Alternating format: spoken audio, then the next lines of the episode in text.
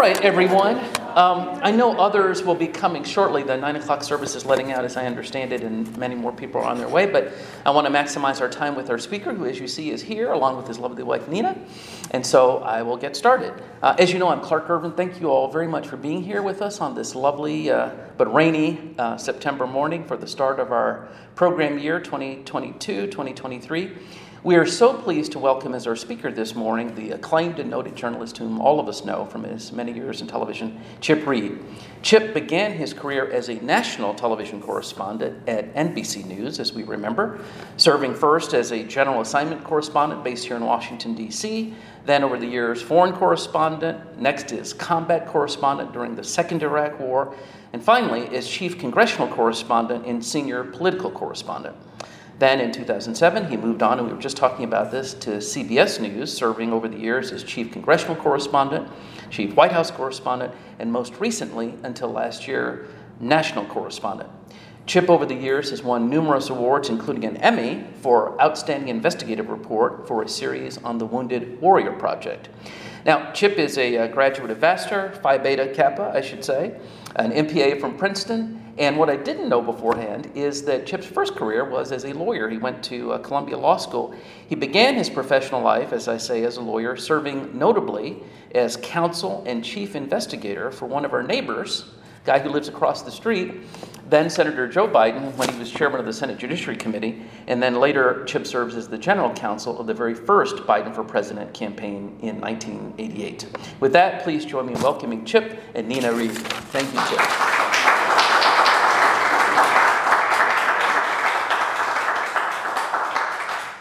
Pull out the trusty reporter pad, which uh, I am. Re- I retired last year, so uh, I haven't used this since. Uh, I, am writing a book now, which I'll get to in a moment.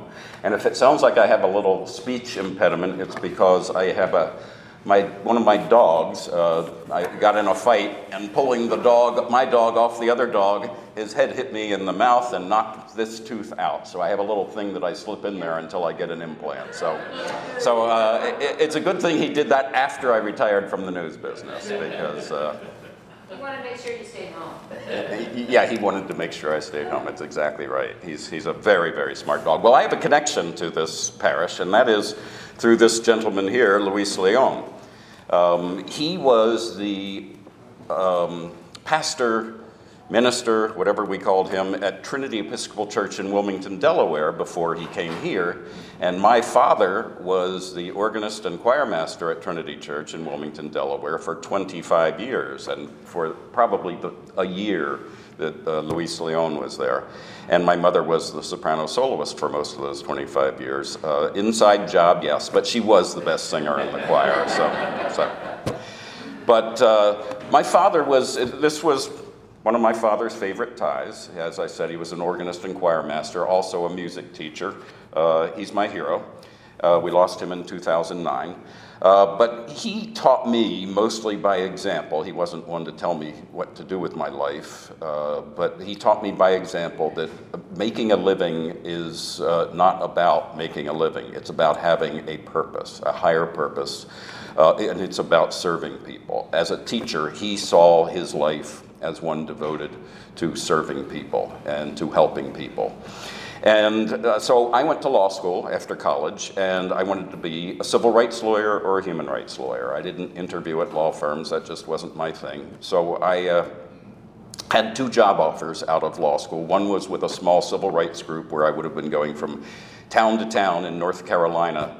Uh, suing them for discriminating against their minority populations in the provision of municipal services. The standards had been set by, I believe, a long time ago, the Court of Appeals, and they were open and shut cases, easy to win. All I had to do was hop from town to town, file. I wanted to do it. But I had uh, volunteered for the gentleman across the street, Joe Biden, when I was in high school, and I was 18 and he was first running for the US Senate at age 29 from Delaware and he spoke at my high school and I was wowed by him and I volunteered for him and 10 years later I applied for a job on the Senate Judiciary Committee because he had an opening for the person who covers all of the civil rights and civil liberties issues, which were many at that time that went through the Senate Judiciary Committee. So instead of going to this down in the trenches uh, job with a civil rights group, I went to work. I was drawn by the bright lights of Capitol Hill like a moth to a flame, and it was fantastic. I did that for four years. Uh, and I start. I have the attention span of a gnat. So four years, I started to get uh, weary of what I was doing, and I I knew he was going to run for president. So I decided that I would go to a law. I would you know just bite my tongue and go work for a law firm for a couple of years. I found one that really wanted a connection to Joe Biden, and so I had to bill my 40 hours a week, which I did just the bare minimum, and then I would spend 20 or 30 hours in addition to that helping set up the testing the waters committee in the PAC and answering all the fundraisers questions uh, at the law firm. And then I went to that ca- to his campaign full time in the summer of 1987 as counsel and then general counsel. And when it went down in a ball of flames, I guess you could say, in uh, the fall of 1987. Uh, I decided I had to do something brand new. I, I, I, had, I was, I was done. I was done with my legal career, and as I was uh, agonizing over what to do with my life one day, my father said, Well, what's the greatest job in the world? What's your dream job? I said, Well, that's easy. Ted Koppel has the greatest job in the world. He gets to hold politicians' feet to the fire, he gets to educate the American public. He, he uh, you know, it just looks like a lot of fun. And he said, Well, give it a try. And I had become a real news junkie being in Washington as a lawyer working on all these controversial issues. And I went into, I got a job after six months. I was down to my last jar of peanut butter when ABC offered me a job covering hearings on Capitol Hill for um, about one third the money I had been making at the law firm, but I really didn't care what the money was. And I did it, and it was, uh, pardon me for saying this in this house, house of worship, but it was heaven on earth. Uh, I loved journalism from the day I started. Uh, partly because I am a fierce believer in the First Amendment and the freedom of the press. You cannot have democracy without a, a free press. Uh, partly because it's just fun. It is a blast. You're always running here, running there, doing something different every day. It's never boring. And third, uh, it had a higher purpose. I was serving people. Uh, like my father, I saw myself as a teacher. And he had an hour to teach a lesson to 30 students. I had two minutes to teach a lesson to six or seven million students. And I saw myself, my mantra was my job is to help educate the public so they can intelligently participate in this great democracy. So I, I found everything I needed in the news business, and uh, I worked my way from ABC to NBC, where I did probably more live shots on M- MSNBC uh, than anybody but Andrea Mitchell. The, uh, you know, nobody's ever going to beat Andrea Mitchell at anything. It's, uh, it's just not going to happen. So Andrea Mitchell, who works, I think this is literal, eight days a week. So uh, she's an amazing journalist. Uh, but, but I have a little bit of a gift of gab, and I just blah, blah, blah. And uh, I would get up every morning and read every newspaper available and study like I was studying for the bar exam. And I would be ready to report on anything that happened in the news world that day. So I always had my hand up I'm ready, I'm ready. I loved it. I absolutely loved it. But I got a little bored after a while, uh, just because that's my nature, and I asked for something new. And so the uh, one of the top executives at NBC said, Chip, you need to get out among the people, the regular people. You know, get to know America. So they sent me to Los Angeles, town of regular people. And, but it really wasn't really to cover Los Angeles. I covered the entire West, the Mountain West, the coast of the Pacific states, uh, when I got lucky, Hawaii. And that was an adventure. That was a, a, sheer, pure adventure. I'm not sure there was that much of a higher purpose because a lot of the stories, you know, I covered uh, Arnold, Arnold, Arnold's run for governor, uh, and I covered a lot of forest fires, and it was mostly an adventure. It was mostly fun more than anything else. And, and I didn't have this feeling of, of uh, deep fulfillment. But then, 9/11 uh, happened, and uh, this being the anniversary of 9/11, it gets me shaky even thinking about it. But and I'm sure it gets you that way too. But uh, but 9/11 happened, and I put my hand up again, and I said, "I'll do whatever you need." So they turned me into a guided missile and sent me all over the Middle East. And uh, first I went to Egypt, then Uzbekistan, then Afghanistan.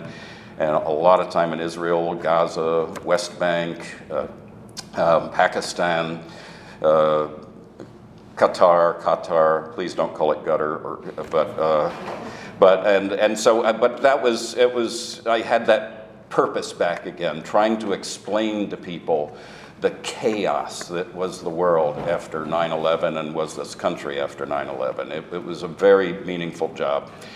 Um, and, but the highlight of that was being embedded with the U.S. Marines for uh, six weeks in Iraq. Uh, I'm somebody who came of age, I was 18 in 1973 when the last thing anybody that I knew wanted to do was join the military because troops were coming home from, I think my mother would have thrown herself in front of the car if I had driven off to, uh, to the, go to the recruiting office. Um, but it was uh, the last thing I wanted to do was be in, in the military at that age, uh, where if suddenly Congress and Richard Nixon had decided to start sending troops back to uh, Vietnam, I was 1A, I would have been uh, first in line. So it was, uh, so to spend this time with these kids, 18, 19, who were making life and death decisions in an instant and putting their lives on the line when at that age my biggest quandary was who to take to the prom or uh, what, whether to take political science or psychology in college. Uh, I developed a tremendous uh, respect for these guys, and I'll get back to this in a little while because I'm writing a book now and it's about them 20 years later. But so uh, I came back from uh, Iraq and went back to uh, Los Angeles. And it was a very uh, disappointing time because I think the networks had just, uh, they were very concerned with sliding ratings across the board in network news. And so, more than ever, they were jumping on the latest hot, shallow story. And for me, that meant missing women. They had to be young, they had to be white, they were usually blonde, and they had to be attractive usually really attractive. And it just, it just made my blood boil that I was spending my career uh, tracking uh, missing women who, who were, were so unrepresentative of the American public. So uh, one day when I was on about my sixth missing blonde uh, on the West Coast or wherever, you know, covering, I kept going back to Modesto, California, because for some reason that's where uh, they kept popping up. Uh, and I don't say it dismissively about the women who were missing or their families. It was tragic, but it was not national news. It was only national news because it gave them a quick spike in the ratings. And it was like it was like the executives were like people on crack. You know, they would get a high and then they'd go for another high and go for another high, and so they kept doing these uh, rather uh, shallow stories, I got very disillusioned. So I got in touch with uh, a couple of the executives back home, and I said, and a lot was going on in Congress at the time. So I got in touch with uh, the powers that be and said, I think I want to go back to DC. They immediately sent me back because they needed somebody right away. So I went back, covered The Hill for NBC for about four years. Got a little tired of that. Uh, again, not because the Hill isn't the greatest beat in news, uh, it, at least in Washington, uh, it is. Uh, but uh, I have the attention span of a gnat, and I was ready to move on to something else. So I applied to CBS, and they said, "Great, we'd love to have you. You can be our White House or our State Department guy." They hired me. I went to work, and they said, "Sorry, change in plans. For the first year or so, we need you on Capitol Hill." okay, which was fine. I love the Hill, but it's so I did that and after a year, I went out on the campaign trail and I covered John McCain and, and to a lesser degree, I covered Obama. And when he became president, they offered me the job to be the White House correspondent, which was wonderful. Uh, I enjoyed covering it. There were two problems with it. Number one, uh, I loved him. And my job as somebody covering him had to be to never give any sign of how I personally felt. I've always felt that my job, my personal views are irrelevant. So I worked very hard, and uh, you know, some people accused me of bending over backwards too far and being too rough on him. And one of those people is sitting in the front row, my wife. I can remember coming home from work several times after uh, grilling him at a press conference uh, or whatever else, and I would come home and she would come to the door and she would turn around and walk away like this. and as I walked in, she would say over her shoulder, What did you do to my president today? And so it was a little rough in the house sometimes because uh, she believes he, can I say this here, walks on water? Is that okay in, in a house of worship? But uh, anyway, so it was, uh, it, but, but I loved it. It was, a, it was a great job. But again, after three or four years of that, I was ready to do something else again. And they said, well, uh, what would you like to do? And I said, I, am tired of doing a beat. I just want to do Australia. They said, well, if you, we can make you a national correspondent, but if you do that, then you're going to have to come up with your own story ideas. I said, fantastic. That would be wonderful. So the last 10 years of my career were the best job I ever had in news, uh, which I called it kids, pets, seniors, and vets, and and not veterinarians, veterans, and ordinary people doing extraordinary things. And so, what I did for the most part was feel good stories uh, about anything that I could find. I, you know, the news is so negative, and I, of course, was a big part of that for many years. And uh, I just thought it would be wonderful to do feel good features about kids, pets, seniors, and vets, and ordinary people doing extraordinary things. And hence the title here uh, From Politics to War to Cuddling Goats. One of the stories I did was on cuddling goats. There's a goat farm, a goat cheese farm down in uh, uh not far from Charlottesville, where um, they had a whole new slew, a whole bunch, dozens of baby goats were born. And you need to handle baby goats so that they're not afraid of people. Or otherwise, it's going to make the cheese making business very difficult. So you need to handle them. So they were there 24 hours a day, the five or six people who worked there handling goats, cuddling goats. So somebody put in the local newspaper an ad uh, for goat cuddlers and volunteer goat cuddlers. And they got a message, uh, and they got about four people who came in uh, in response to that.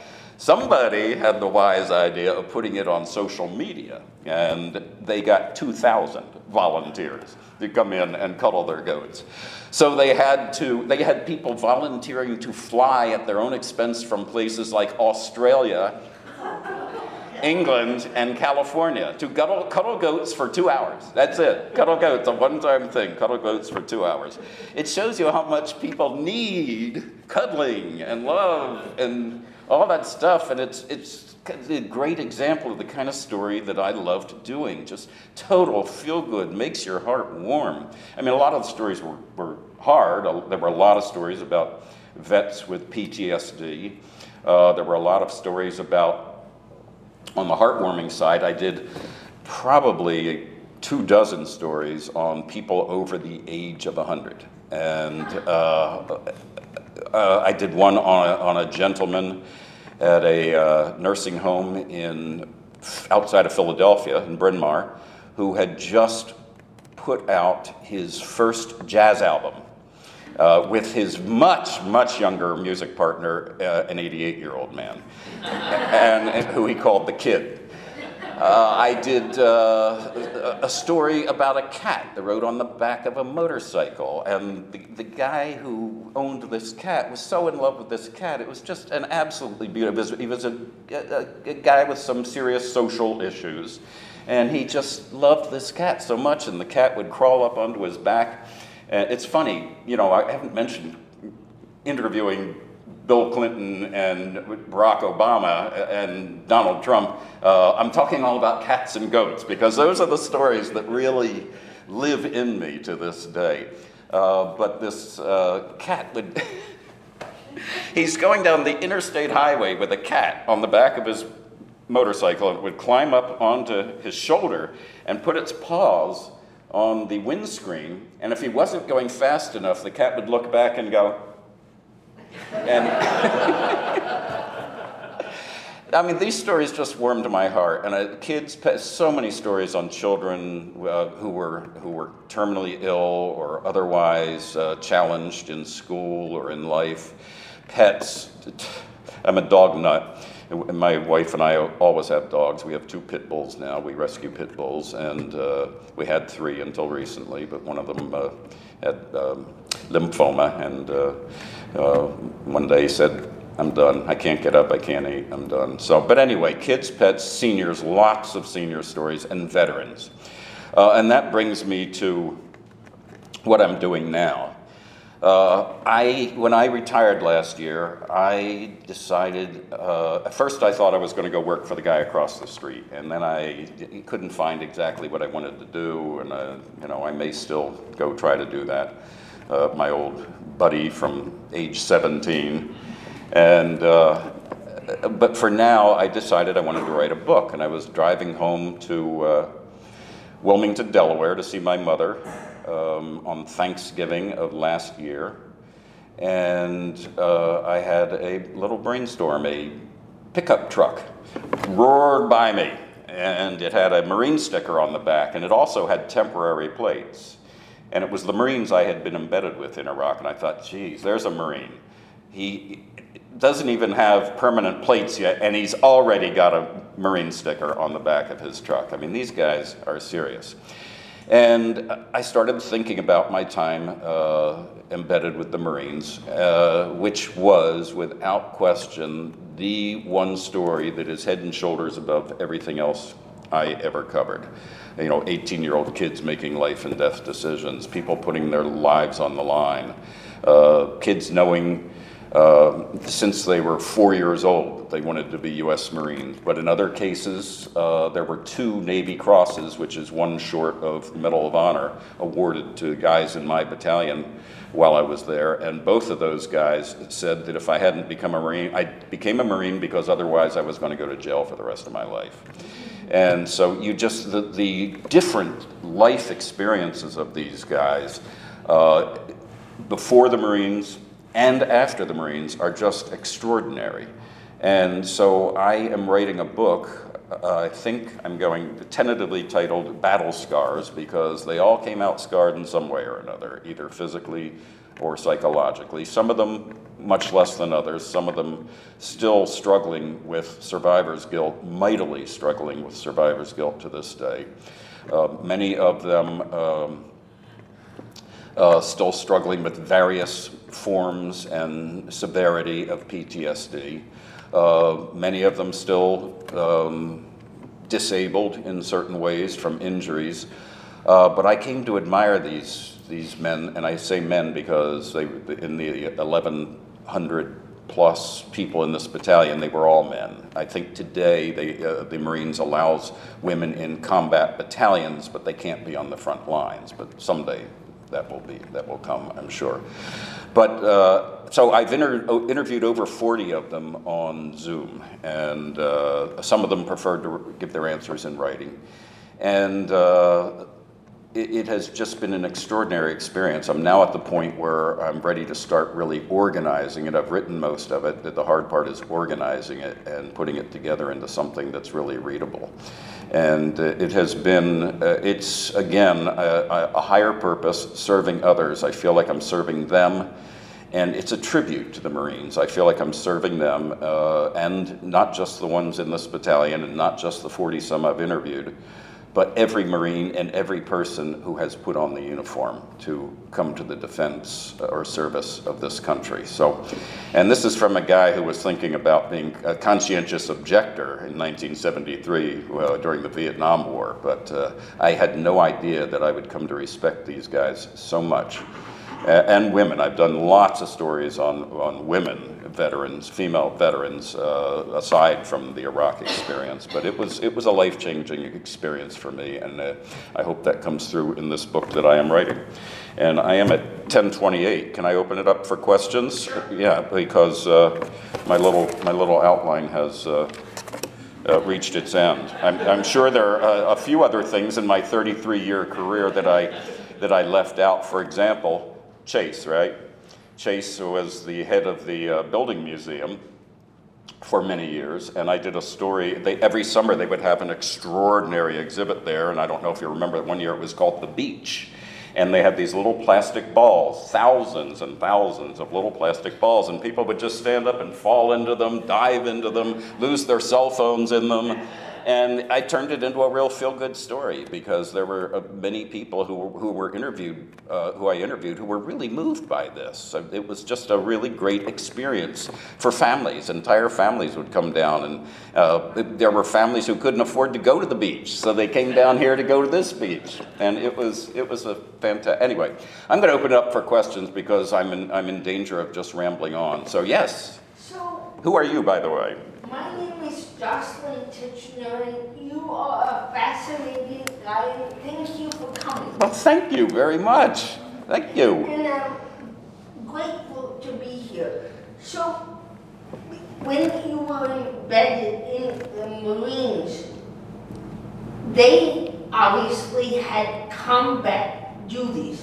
When they were doing their combat duties, what did you do and how were you able to interact with them when they were on the front lines? That is a fantastic question. That is a really good question. Um, it, it, it was kind of the luck of the draw.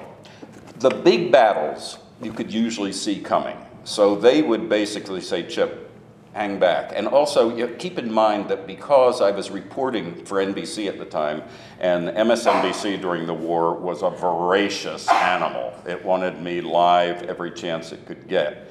So usually during a battle, I would be back far enough. This was a battalion of 1,100 and some men, so it stretched out over a couple of miles. And I was usually somewhere in the front third, but not right up front, although there were times when I was. Uh, but when, when the bullets started flying, I was usually back far and just far enough that I was out of the range of fire, but I was close enough to hear it, to see the, uh, the reinforcements uh, charging in, uh, close enough to report on it, but probably not close enough to get injured myself. But then there were other times you never knew where the ambushes were going to hit in this battalion. I remember one where where bullets started pinging off the vehicle that I was in. And fortunately, it was a big uh, AAV, amphibious assault vehicle, so it was pretty much impervious to bullets. But if they had hit it with a rocket propelled grenade or something, we would have been in trouble. But these, usually, the Marines, uh, and by the way, I should add, I think the Iraq War was a gigantic mistake, and a lot of the guys do now too. Just my personal opinion, but again, I could never let that show in my reporting. My job was simply to report on what was going on, what I heard and what I saw, what I had been told. Uh, I, I never thought it was a wise decision. Uh, and um, I would say the Marines I've talked to, I would say a solid third of the ones I've talked to feel that way now, and the other two thirds, another one third say, I'm just not going to talk about it. That's, that's a decision for politicians, not for me. And the others said that I think we helped the Iraqi people, and uh, we and you know they had their own reasons for believing that it was was a good idea. But but to answer your question, there were times when I had to take cover, jump out of the vehicle, and take cover in a ditch, just like uh, just like they did. But but it was really it was it was like David and Goliath without the slingshot. It was it was uh, the U.S. Marines were like Goliath going up against people who really uh, just didn't have a chance against them. Were, So- you, were you scared? I was scared a couple of times. I was scared a couple of times. There was one night, the first night that gunfire broke out was right after a giant dust storm, uh, and after a you know a dust storm and a and a deluge, a rain deluge of biblical proportions, and the sky you you literally could not see your hand in front of your face, and all of a sudden, an explosion of gunfire. Couldn't tell who was shooting at whom. Uh, there was tracer fire, which are bullets that are red, uh, that are so that when you are shooting at night, you can see where your bullets are going. And I could see that. And uh, one of the Marines grabbed me and threw me under a truck and said, "Stay there!" And uh, you know, they had told me in the very beginning that.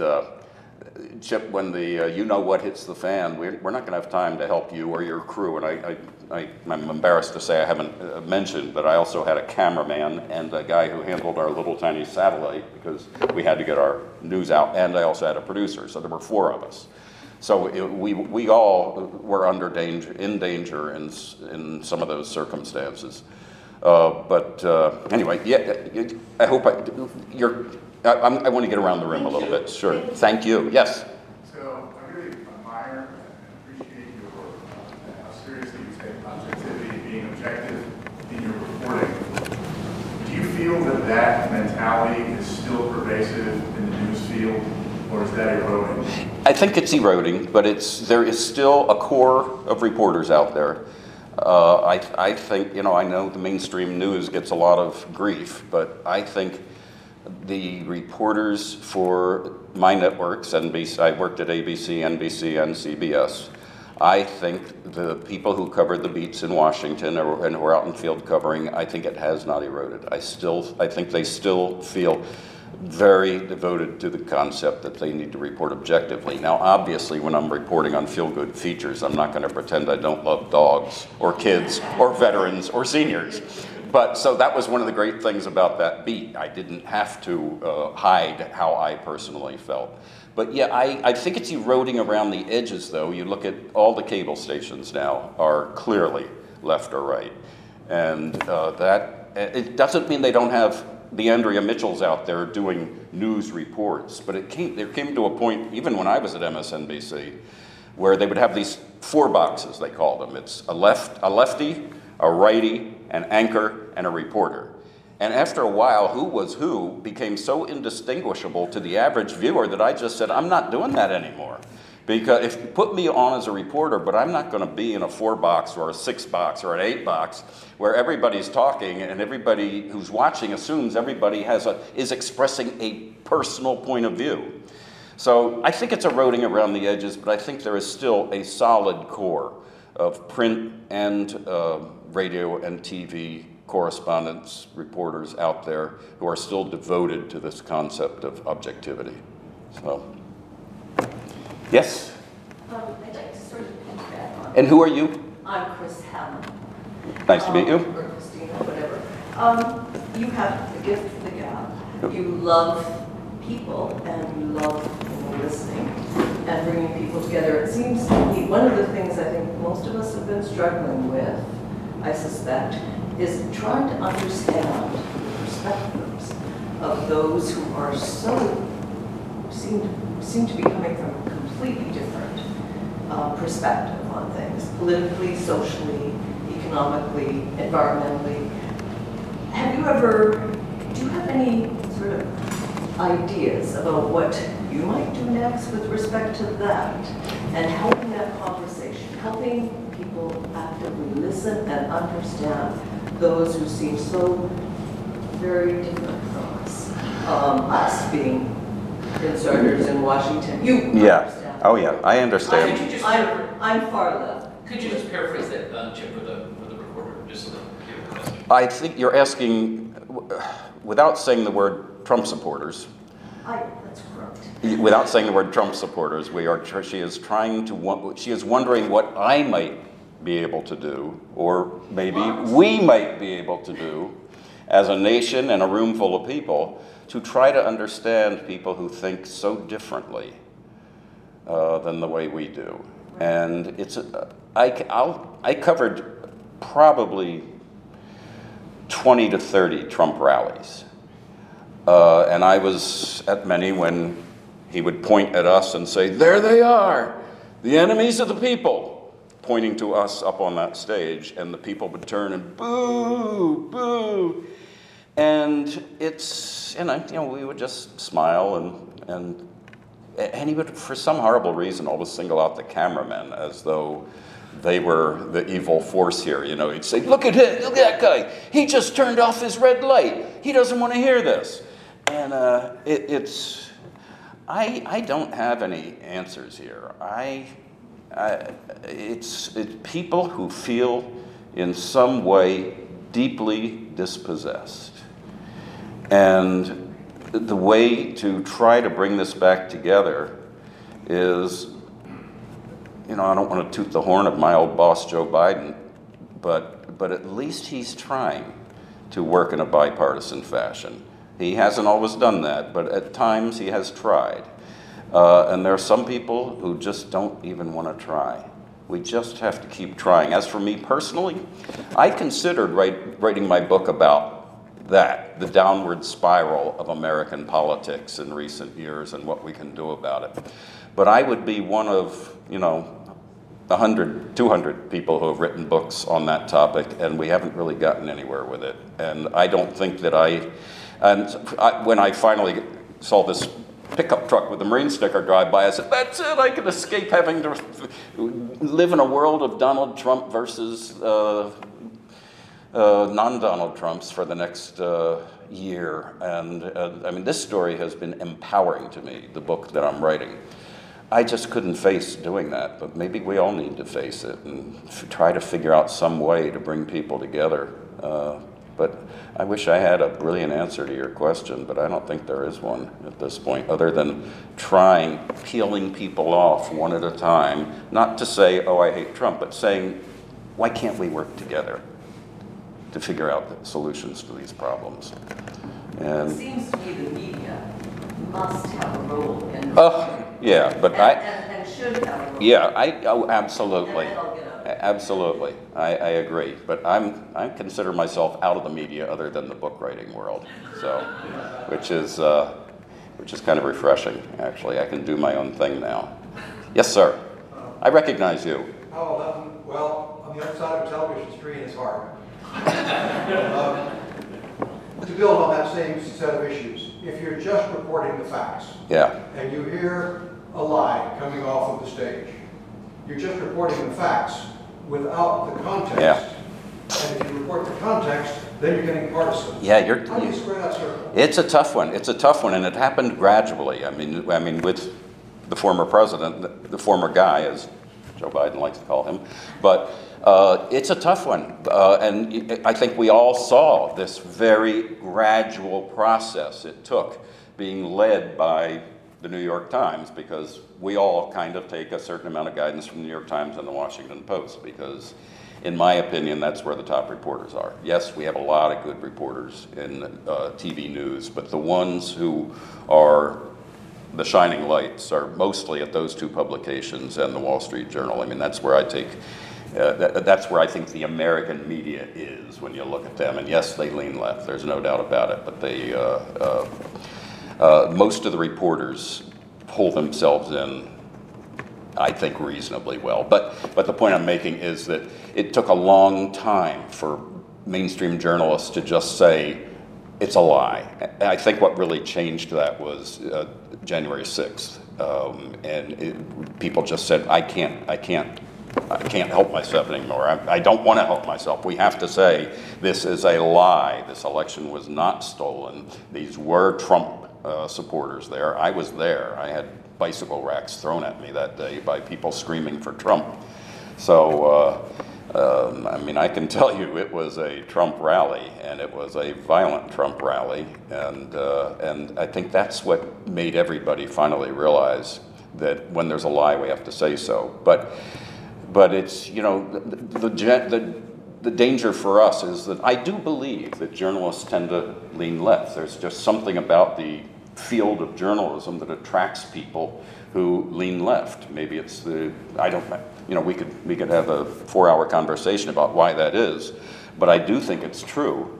Uh, most of my friends uh, who, who lean right wouldn't want to do this. They would rather go work for a law firm or be a doctor and, and have a, a normal life with a family, and, and they don't want to do something where they feel like they're saving the world. Now, there are plenty of exceptions to that. Uh, but but uh, but it's it's it's tough. But but the point I was getting to is that for a for an entity that is seen as leaning left, it was hard for us to get to the point of calling Donald Trump's statements lies because they it would it would simply increase this perception among people on the right and perhaps even in the middle that we're not objective, that we think if it comes out of Donald Trump's mouth, it's a lie. And so there was a certain amount of foot dragging that went on before we finally got to the point of saying he's lying. So, does that help at all? No. Doesn't make it any better. Doesn't solve. Darn, my goal here was to solve the problem today. I think that's number two more. Okay. Yes. Good Morning. Hi. My name is Rick Busch. That's B-U-S-C-H. I like your beard. So, the German side of the family. Um, Jocelyn's question and others that have, your responses to others this morning to my mind um, the dangers of being a journalist, being present at um, January 6th. Um, what I'm driving at is journalists who serve in foreign countries or are become like captured there, like Mr. Tice, who fortunately our newspaper here helps us all remember him because every month, well, almost every month, uh, there's a full page picture of him in the Washington Post. Um, he's been gone for 10 years. it has been 10 years. In Syria.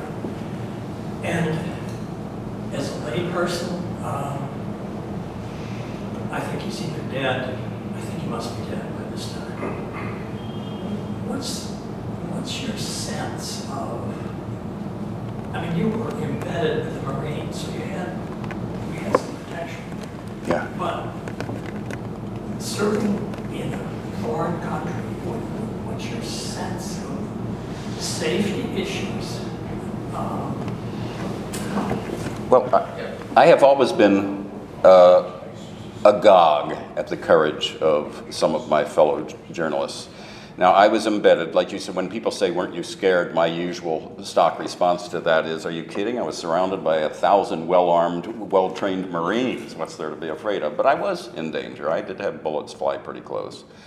Um, and in fact, uh, my mindset was uh, when I decided to go. By the way, the first chapter of my book is going to be titled uh, Mr. Magoo Goes to War um, because uh, my wife Nina didn't want me to do this. Uh, we were, she was my girlfriend then, and we were walking along the beach in California uh, uh, a couple uh, shortly before I left, and she was sobbing, tears running down her eyes, partly because she didn't want the nation to go to war, and partly because she didn't want me to be part of it. And she said, it turned to me and you can't do this. You're 48 years old. You have bad knees and back. It's like Mr. Magoo goes to war. So, so the part of the book, so the part of the book that is about my embedding is, and what I went through to become an instant Marine, as they called me, um, uh, is Mr. Magoo goes to war. So, but uh, that's me, Mr. Magoo. And there were some Mr. Magoo moments, but mostly I did pretty well. But as far as the danger, I remember uh, being with the Marines, going across the desert, and feeling pretty safe most of the time. There were a couple of moments of being afraid. Um, well, more than a couple, but not that many. Um, and I remember seeing a little, I don't know if it was a Volkswagen minibus, but it was a little a bus had- we, that we passed by. It was, they were journalists from Scandinavia. I don't remember if it was Sweden or Norway uh, or Denmark. Out there on their own in this little vehicle uh, they didn't want to be embedded with, with Marines or, or soldiers. They wanted to be out there on their own doing it. And the courage that that takes is just extraordinary. And there are so many journalists uh, who are like that. Now, I was, I was prepared. I didn't tell Nina this at the time, probably, but I was prepared. I wasn't prepared to lose my life. I wasn't prepared to have what they now call a traumatic brain injury because nobody had heard of it. Who wants that? But I was prepared to lose an arm or a leg. I remember thinking that if I lost an arm or a leg, I would be willing to do that in service to my country. And it was partly that Marine mentality that you got to put it on the line. Um, but the level of courage among not just journalists, but so many people around the world who believe in this higher purpose and serving other people uh, is just off the charts what people do. And, and so many journalists who I bow to them. Uh, I bow to them because they are so much more courageous than, than I would ever be. Uh, it's, it's life and death every day for them. Thank you. With that, everyone, please join me in thanking. Thank you. Thank you so much. Thank you. Can you stick around for a minute? Sure. For those of you who have additional questions, Chip can stick around for a minute. Yours was a good question. I have a question for you. You have another one? I